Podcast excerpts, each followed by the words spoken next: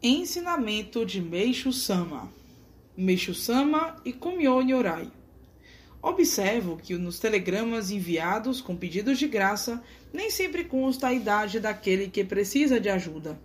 Na maioria deles, aparece apenas o nome de uma pessoa que às vezes me parece até ser o de uma criança, mas que na realidade é de um velho. Por vezes, quando penso se tratar do nome de um jovem, ele corresponde ao de um adulto. Também, com relação à forma como são feitos os pedidos, preciso dar algumas explicações. Frequentemente, são dirigidos a Komione Orai e a mim, mas não há necessidade disso. Devem ser encaminhados apenas a Meishu Sama, já que eu mesmo faço o trabalho de Komione Orai.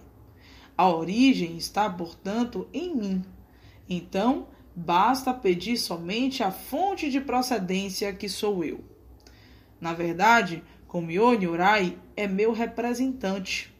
Embora muita gente pense o contrário, saibam que sou eu quem escreve a letra Komio.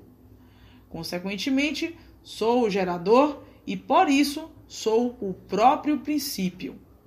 Também cabe a mim colocar a imagem de canonas de fusões então, nos templos, as pessoas podem pedir proteção para o representante de Meixo Sama, mas, se não obtiverem as graças solicitadas, têm de recorrer direto à fonte original. Por Meixo Sama, extraído do livro O Caminho da Felicidade.